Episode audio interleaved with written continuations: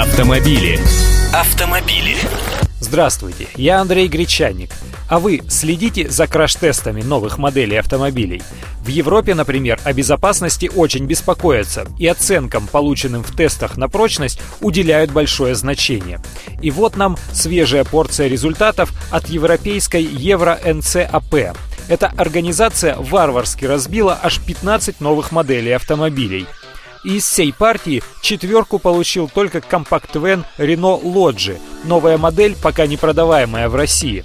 Там сильно пострадали ноги и грудь водителя и пассажира. Точнее, манекенов, конечно, их изображавших.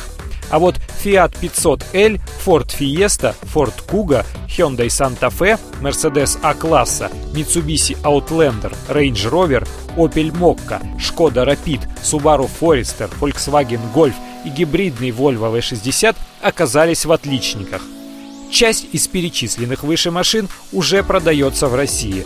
Большая часть оставшихся начнет продаваться с будущего года.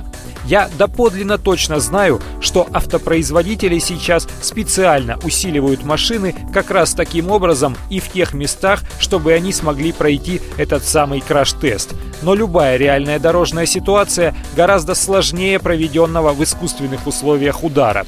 Пусть попробуют выкинуть свою подопытную машину под встречный КАМАЗ да на скользкой разбитой дороге. Тогда посмотрим, сколько звезд останется. И все же подменять подушки безопасности и электронные системы набором иконок не рекомендую. И о необходимости всегда пристегиваться самим и заставлять пристегиваться всех пассажиров даже на задних сиденьях напомню.